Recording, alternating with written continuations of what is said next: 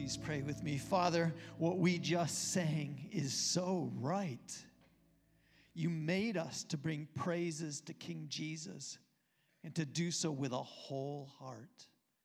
This is the greatest joy of the saints in heaven above to say with all the gusto of a sinless soul, to him who sits on the throne and to the Lamb be blessing and honor and glory and might forever and ever. And we want to join them. But we are not with them yet. Our souls are not sinless. We here have a sin nature that's still at work inside us, sometimes whispering, sometimes shouting that sin is actually good for us and just what we need. These are lies, but sometimes we believe them. We sometimes follow these calls into sin. Your word calls us to repentance, not repentance just once, but as often as we sin.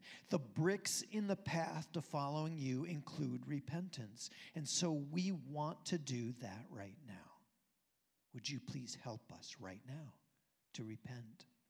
Please open the eyes of our heart to see our own sins against you and to judge them evil and to feel remorse and to have the conviction to change with your help. Father, at times we are hard hearted with you. We hear you telling us what's right and good, but we stiffen our neck and refuse to bow in submission. Would you please forgive us?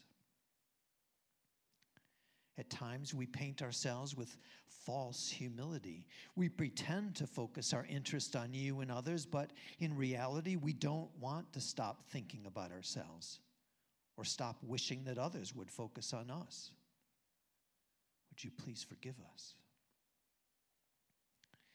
At times, we are unmerciful to others who've sinned against us.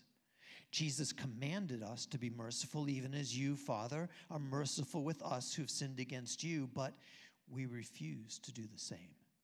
We refuse to pay the price that mercy requires. Would you please forgive us? At times we speak ill of those you've commanded us to honor our parents, leaders in government, leaders in church those older than us. Would you please forgive us? We choose sin, God, because our wants are corrupt. So we plead with you now to apply the blood of Christ to our ledger of sin against you. Would you please count his mortal payment to be the payment we owe you for our sins? And we plead with you to be cleaning out the corruption in our wants. Would you, God, please so repair our wants that you would be praised by our wants and our deeds? Would you please replace our joy in following sin with joy in following you? In Jesus' name we ask these things. Amen. Before you sit down, why don't you turn to someone around you and tell them you're glad to be worshiping with them?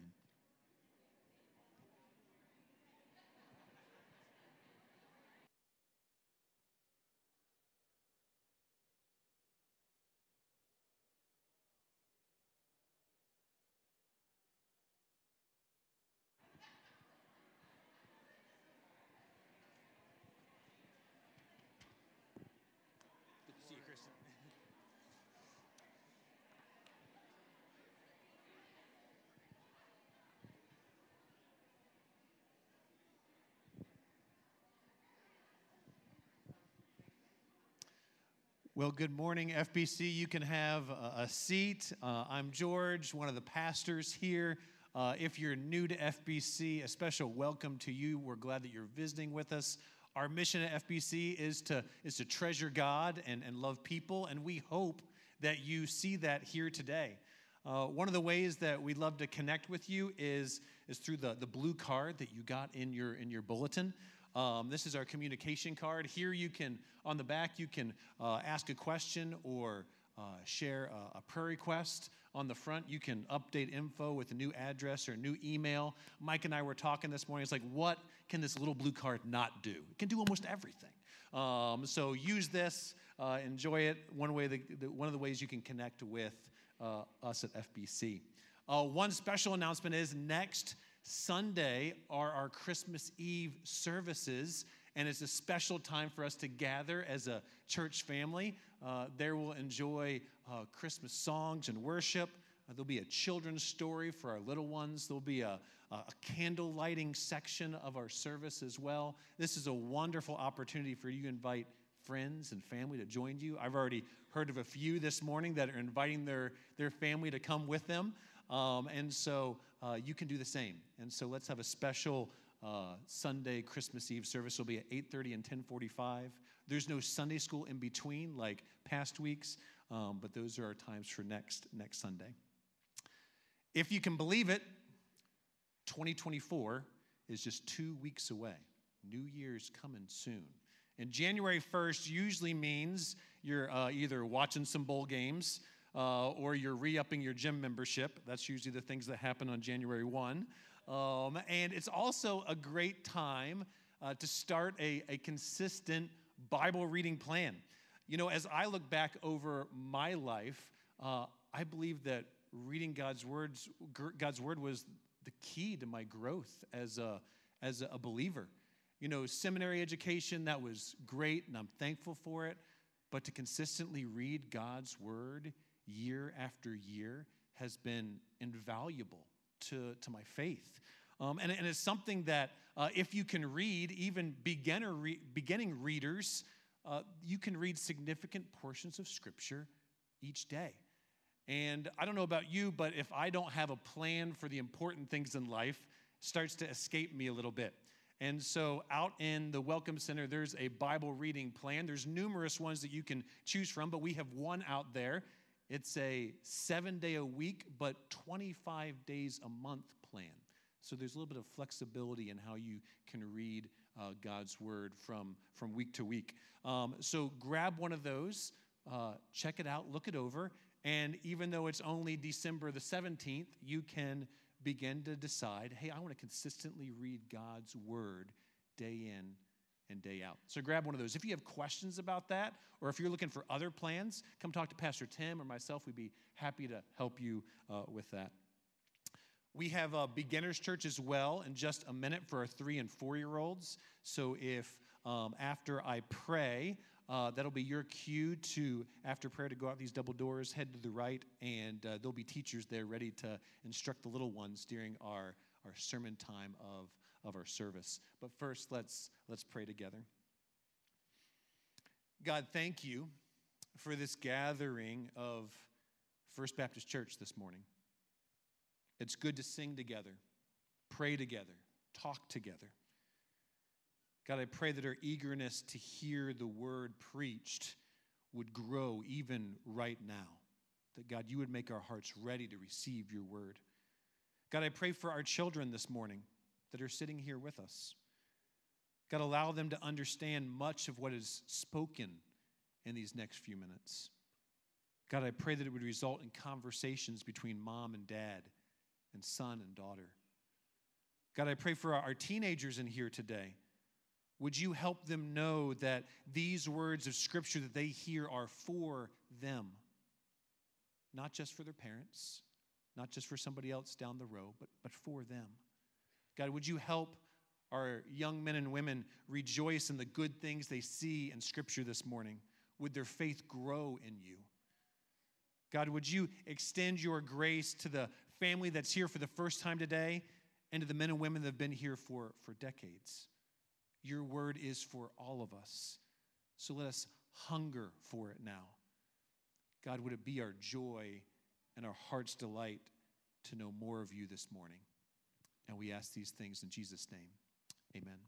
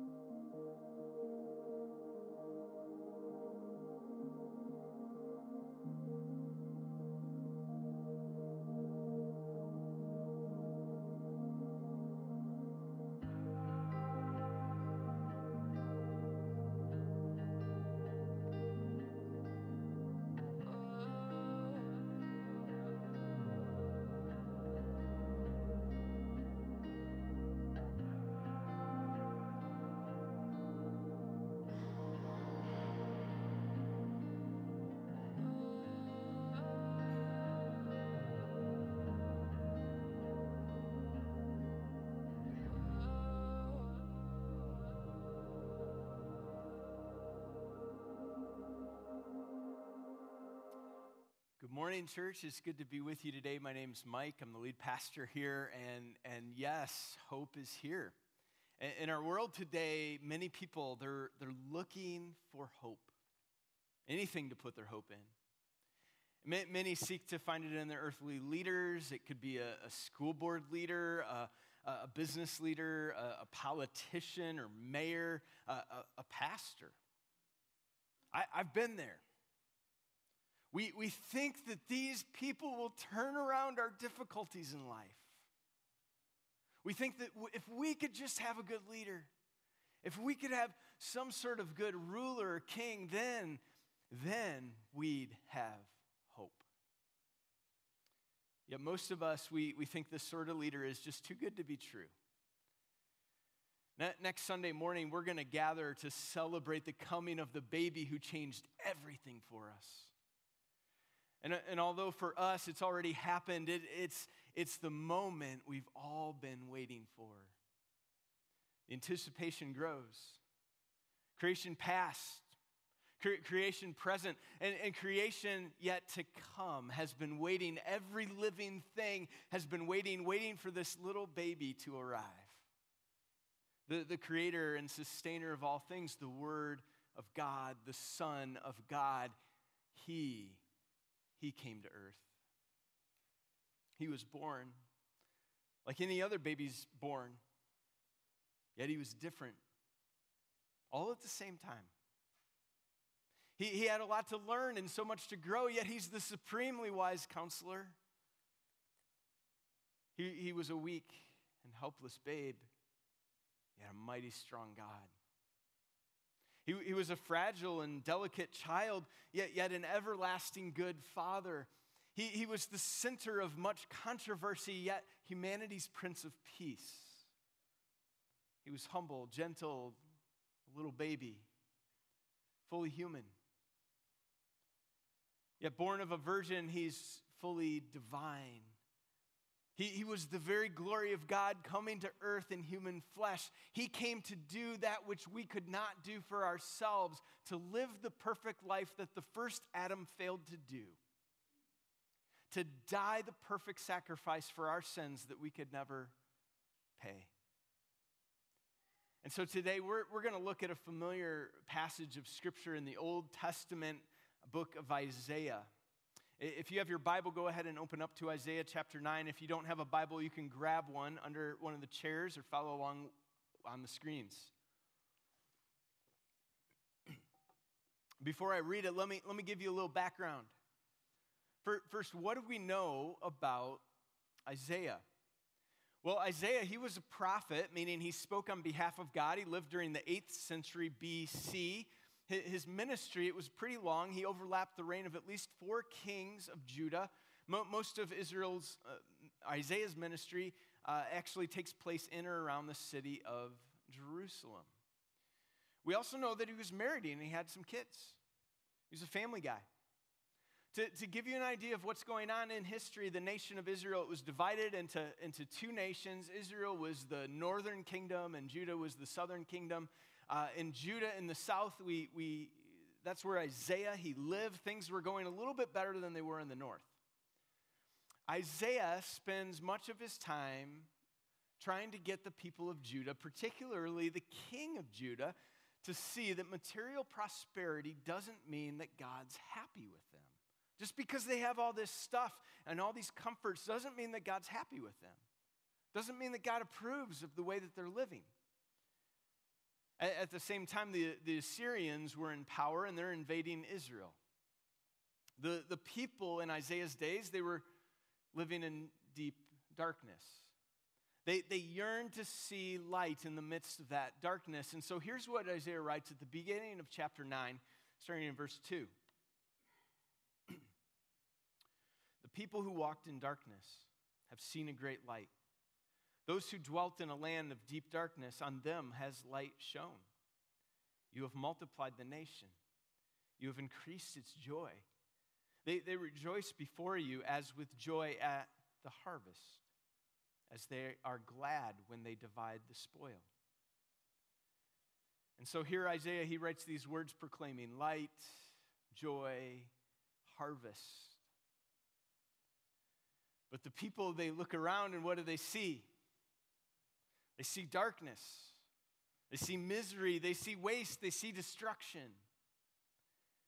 And they're sitting there wondering, well, how's God going to do this? How's God going to bring light and joy and harvest? And then Isaiah tells them how he's going to do it. Isaiah 9, 6, and 7 says, For to us a child is born, to us a son is given, and the government shall be upon his shoulder. And his name shall be called Wonderful Counselor, Mighty God, Everlasting Father, Prince of Peace. Of the increase of his government and of peace there will be no end. On the throne of David and over his kingdom, to establish it and to uphold it with, justice and righteousness from this time forth and forevermore. The zeal of the Lord of hosts will do this. Friends, this is the word of God. I, I can imagine what people must have been thinking when they heard this. You're sending us a child? Really? What's a child going to do to save us? I mean, think about it. Consider, consider the deepest, darkest experience you've ever been through in your life to this point, or maybe, maybe the deepest, darkest experience you could even imagine going through in your life. Now consider if you're going through that, you might, you might go to God and you might pray something like, God, I just don't know what to do. I'm wrecked. I feel abandoned. I feel broken to pieces. I don't see any hope. I don't see any way out. I'm trapped. Maybe you take it a step further, you go, you go visit your pastor. And after listening to you share about the situation for a little bit and, and, and just trying to understand, your pastor opens the Bible to Isaiah chapter 9 and he begins to read For to us a child is born, to us a son is given. And you're sitting there thinking, What? A child? What's a child going to do to help me? Why is he reading me this passage? How does that relate to what I'm going through? Well, honestly, that's exactly how I would respond. And that's exactly what's going on in the time of Isaiah, too. And if you think about it, it's exactly what's going on in our time as well. I mean, really, we're up against all sorts of stuff in our lives. For, for some of you, 2023 was not a monumental year. Maybe you've had financial burdens or family drama. Maybe, maybe you, on the outside, you seem to have a lot of connections, but you don't have a friend. Maybe, maybe you feel isolated, you feel alone. Maybe your marriage is just falling apart before your eyes and you feel hopeless like, how did this happen? Where do I turn for help? Maybe you've gotten so caught up in the politics of all that's going on in our world that you've allowed it to wreck some of your friendships. And you're like, what happened? Maybe you've been diagnosed with a, a health issue, and it's changed the way that you live forever. The reality is, church, life is hard. I'm with you in that. I get that. I see that. I've been there.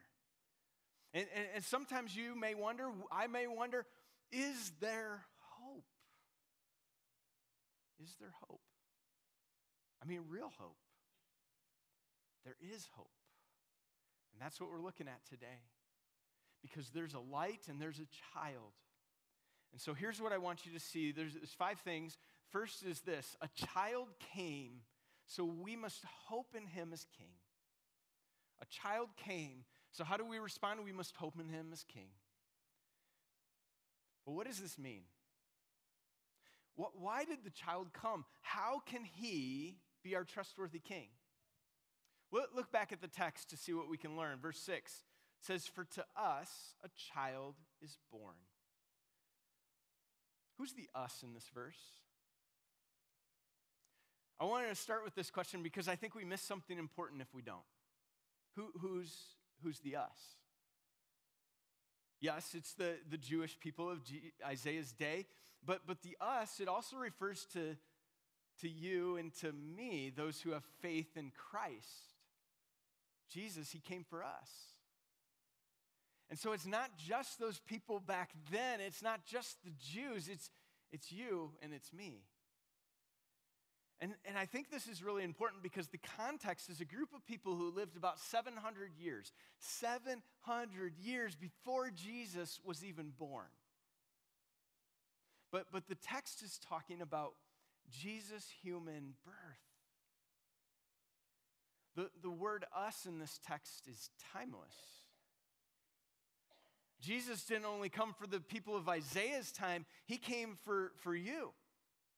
For me, he came for us.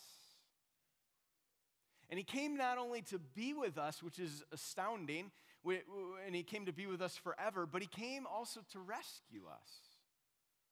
Look again at the text. For to us a child is born, to us a son is given, and it says, the government shall be upon his shoulder.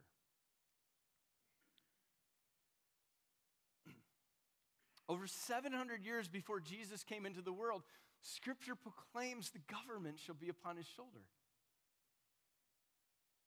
Now, now the people in Isaiah's days, they were, they were looking for a physical king, a ruler who would dominate their enemies. Likewise, those around Jesus' time, if you read the gospel accounts, those who believed the prophecies about him, they thought that he would rise to power, finally to be the earthly king that they were hoping for. Isaiah's time, it was the Assyrians. Jesus' time, it was Rome. In fact, Jesus' own disciples thought Jesus would be that kind of king. And if you're honest, some, some of you too may be looking for that in our country's political leadership. Maybe other kind of leaders in your life. Still, Isaiah proclaims the government shall be upon his shoulder. That means that this child, Jesus, he shoulders the law and all of its burdens. He, he, shoulders the responsibility of the law to fulfill the law that we're incapable to do in our own sin. He came to rescue us from our self righteousness, thinking we're all that. He came to rescue us from our self justification, thinking we can do it on our own.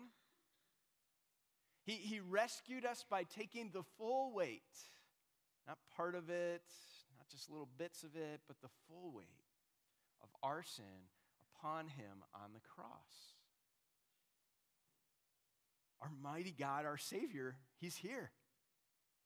And that's the second thing I want you to see from this passage. Our mighty God came.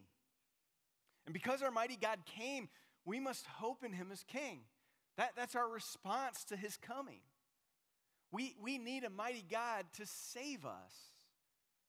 In fact, we couldn't be rescued without him. I want you to imagine yourself out swimming in the ocean on a warm summer day. I, I know it's kind of nice to think about right now. Uh, all of a sudden, the, the weather, it turns. And the current all of a sudden starts to take you out farther and farther away from the shoreline, beyond, way beyond where you could swim in on your own. You start swimming to the shore, the harder you swim to the shore, the, the more the current actually pulls you away. You're tired, you're, you're, you're weary, you're lost, and pretty soon you're going to drown. But then out of nowhere comes, comes this boat, and someone reaches out a hand to pull you aboard. That's the mighty God that Jesus is. He rescues those who can't rescue themselves.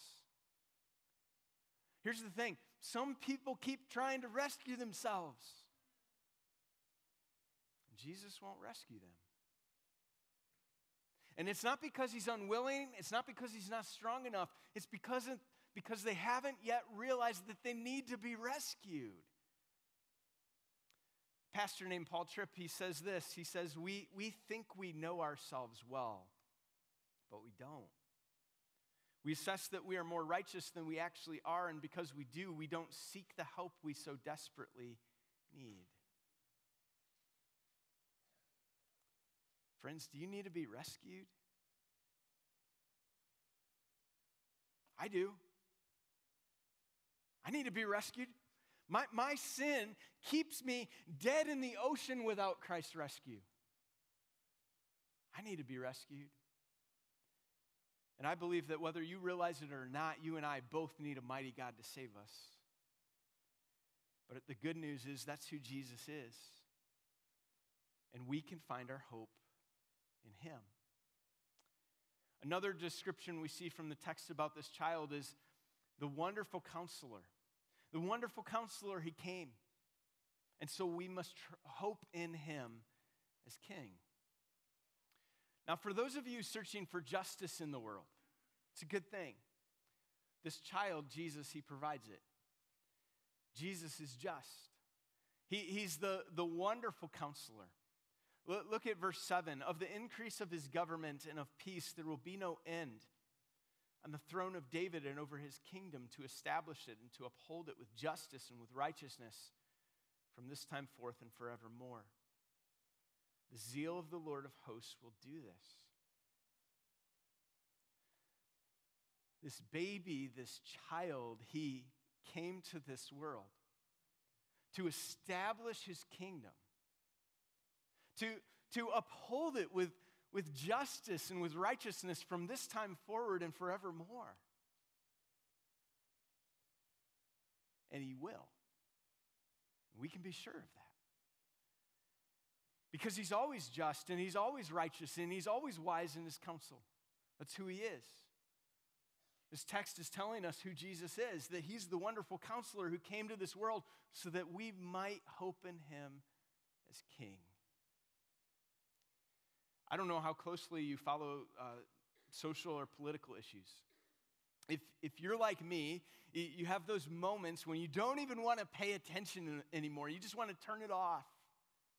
Sometimes I do. It's so frustrating. It's so frustrating to see all that's going on. It's so frustrating to see all that's not going on that should be going on. But, but the truth is, there are a lot of relevant and significant issues out there in our world today. There's a ton of them. I, I, mean, you think about free speech and immigration and racism and abortion and, and, and horrific conflicts going on around our world. The list goes on and on. You could, you could probably think of a dozen. And so, all of these are extremely important issues. And we need to understand these issues because they're, they're relevant to the world we live in. There, there are a lot of beneficial angles and perspectives, though, from which we can see these issues. And, and I know this might be hard for some of you to hear today, but we need to know today that we are not the judge. You're not the judge. I'm not the judge. And, and really important issue find ourselves, you might find yourself in a position to make decisions about really important issues that are going on in our world. And so we've got to remember that we don't have the supreme wisdom and power to be the just judge. We're not the just and wonderful counselor. See, God calls us to be people who seek justice, to pursue justice, to, to have a holy discontent over injustice. But only Jesus came to complete justice.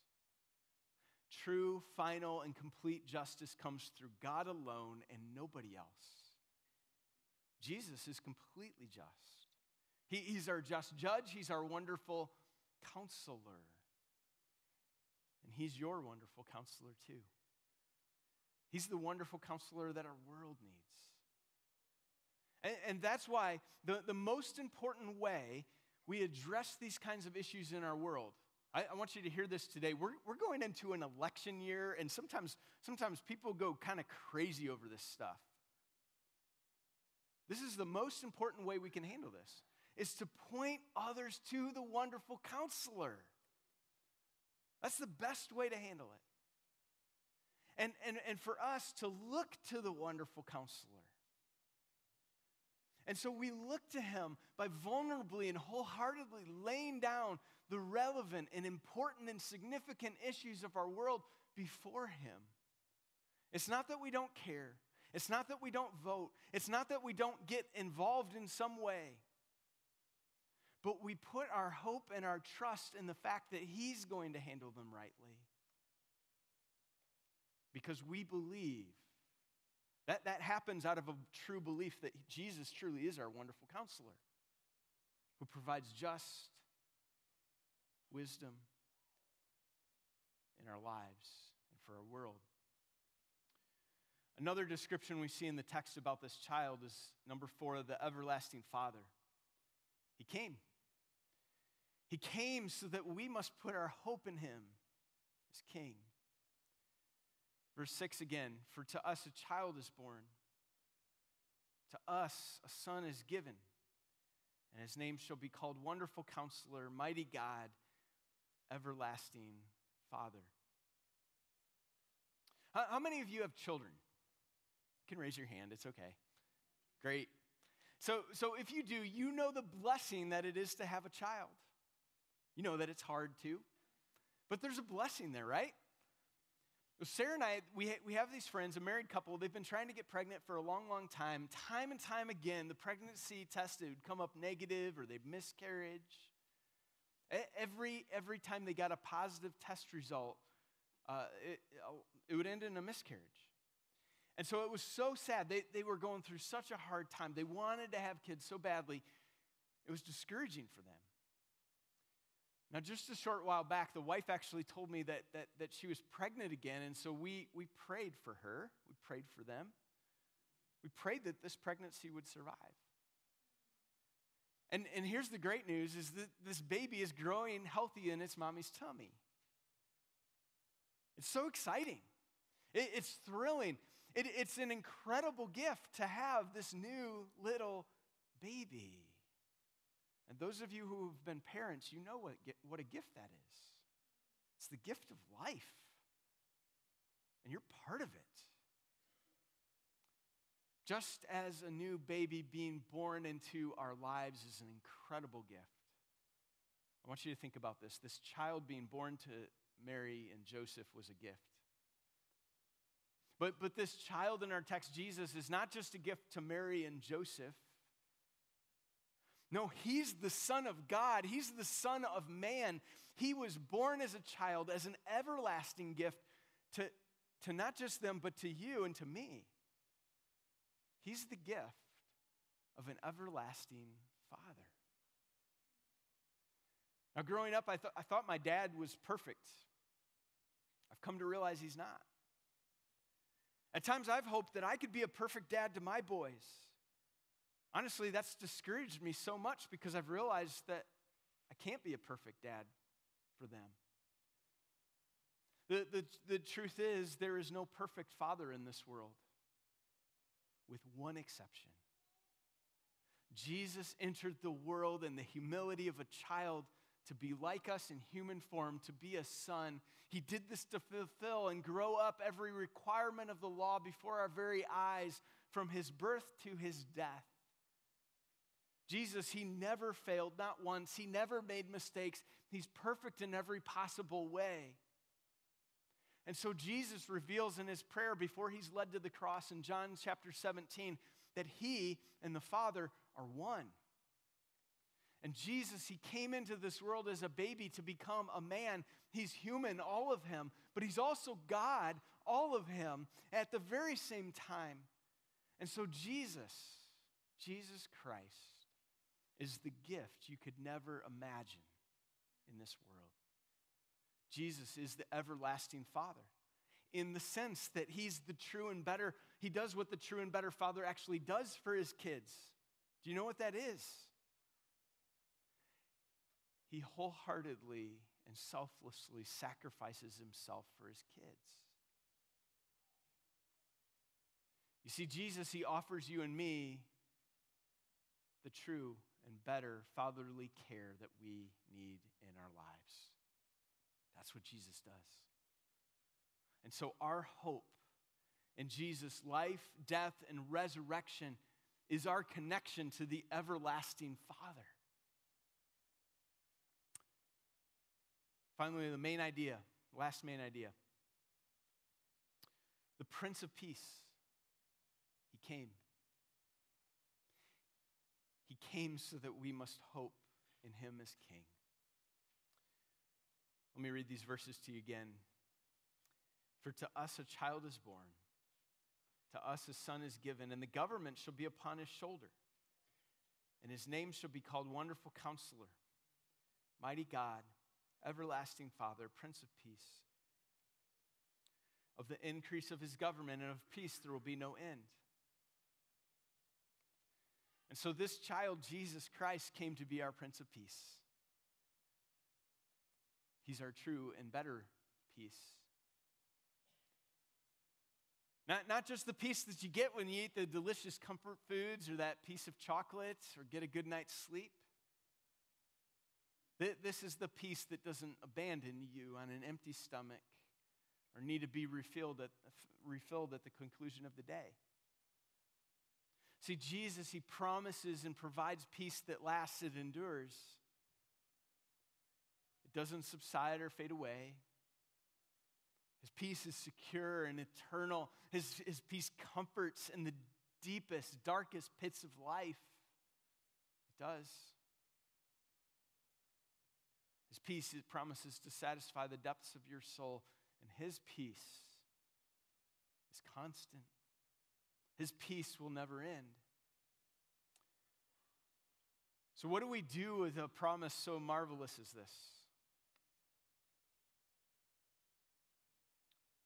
We stop fighting. We, we hold up our hands and we surrender. We surrender to Him and, and we say, I'm done trying to foster my own contentment. I'm done trying to find my own happy place. I'm done trying to figure this out by myself. To experience peace, see, you don't have to run from your problems. You, you don't have to keep buying more stuff to satisfy your appetite for more or the lack that you don't have. You don't have to clean every crevice of your house anymore to make it pristine. You don't have to force your kids to be quiet in that public space. All you need to do is to trust Jesus to be your peace. That's it. Jake Anderson was up here a, a couple weeks ago and he said, Our peace is here. Jesus is our peace, and how true that is. I, I don't know about you, but I'm incredibly grateful for Isaiah. In the midst of a, a chaotic world, he paints an absolutely stunning and glorious picture of this little child who would one day come to Bethlehem. And, and now, 2,000 years after this child's arrived, we can still look back we, we can still look back on the words that God wrote through this prophet Isaiah as the source of all that we need in a desperate world, in our desperate lives. See, we won't turn to Christ truly until we know the desperation of our hearts. We've been waiting for hope, to put our hope in a king. And the Bible today tells us he's here. Now, maybe for you, you don't always see how Jesus helps you in your everyday circumstances. Sometimes I struggle with that too. So, what's this child going to do to help us today? His name shall be called Mighty God because he's come to defeat our sin. He's strong enough to rescue us to be our Savior, so let's put our hope in him, church. He shall be called Wonderful Counselor because he's come to provide the best and only way for life. He's the just and righteous one in every possible way. He, he's full of divine wisdom. He's our guide, advisor, and mentor for all of life. He holds the finest and greatest ideas and strategies for all time. He's the way, the truth, and the life. So, church, let's follow him. His name shall be called Everlasting Father because he has come to love us. He came as a baby, grew into a man. He's fully man and fully God at the very same time. He, he's good and draws us into his stream of love. His love is sacrificial for us, it's so personal and perfect. He'll never let us go. He, he will graciously care for us forever, so let's delight in him. His name shall be called Prince of Peace because he has come to reconcile us, even while we're still his enemies, walking in sin.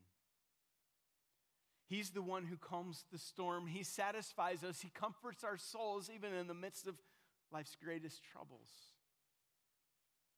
So, church, let's welcome him as Lord over our lives.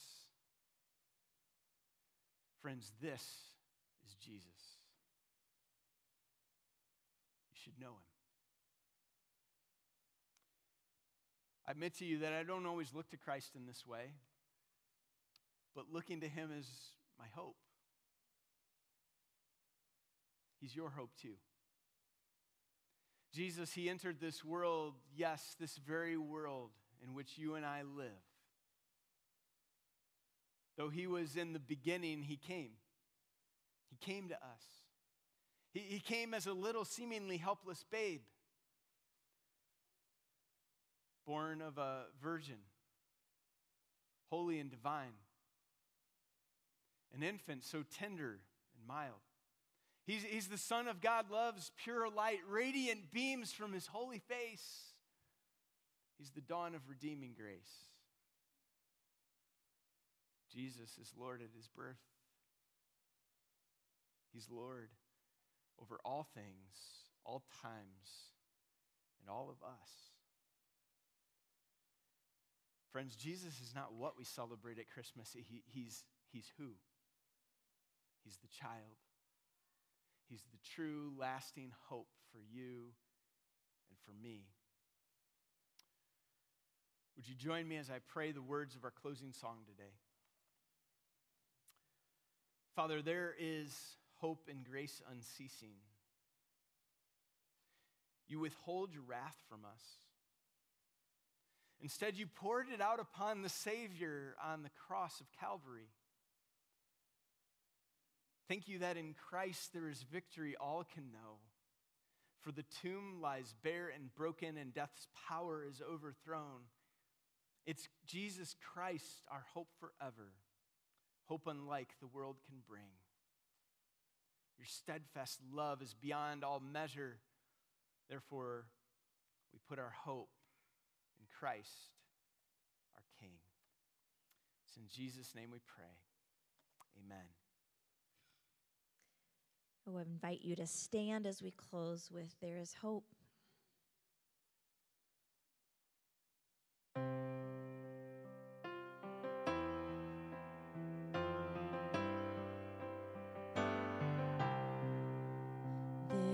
Is hope in grace unceasing.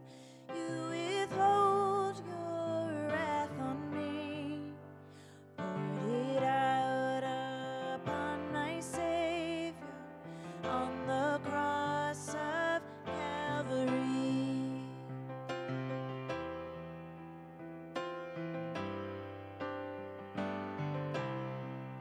And there is hope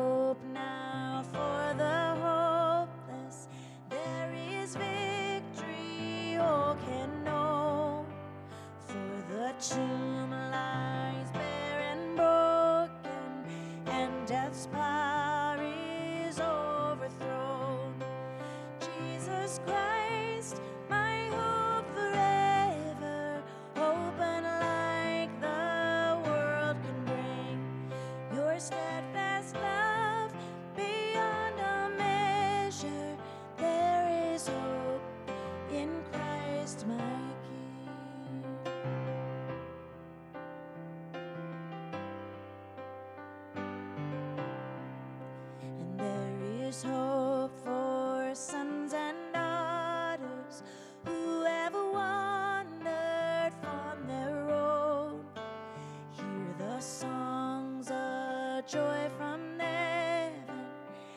as the lost are welcomed home. That's good news.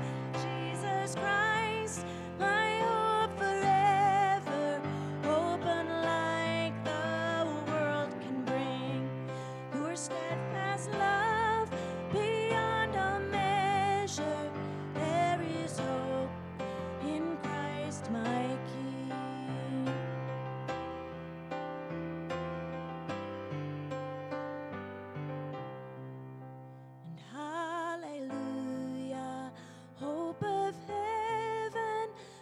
precious treasure of my life.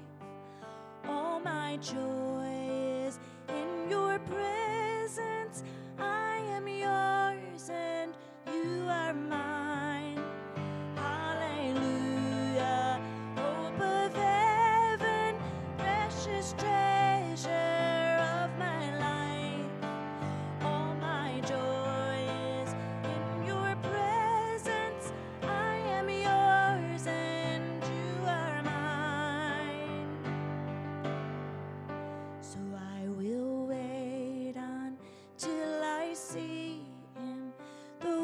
though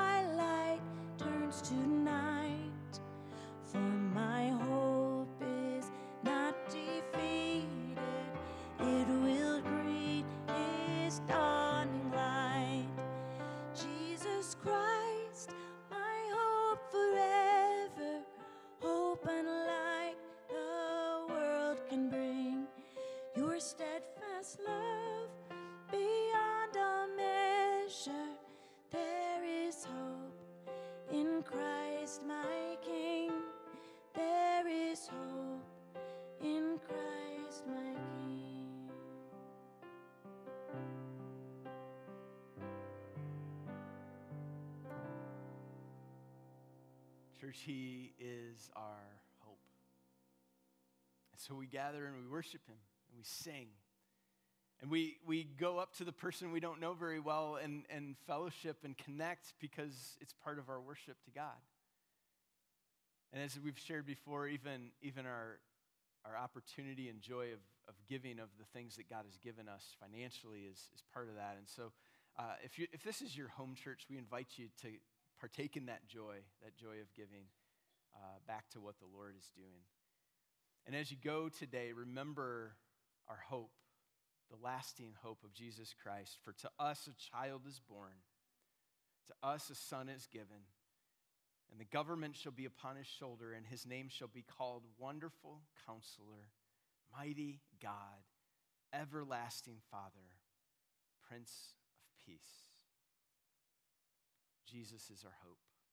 Hold on to that this week. God bless.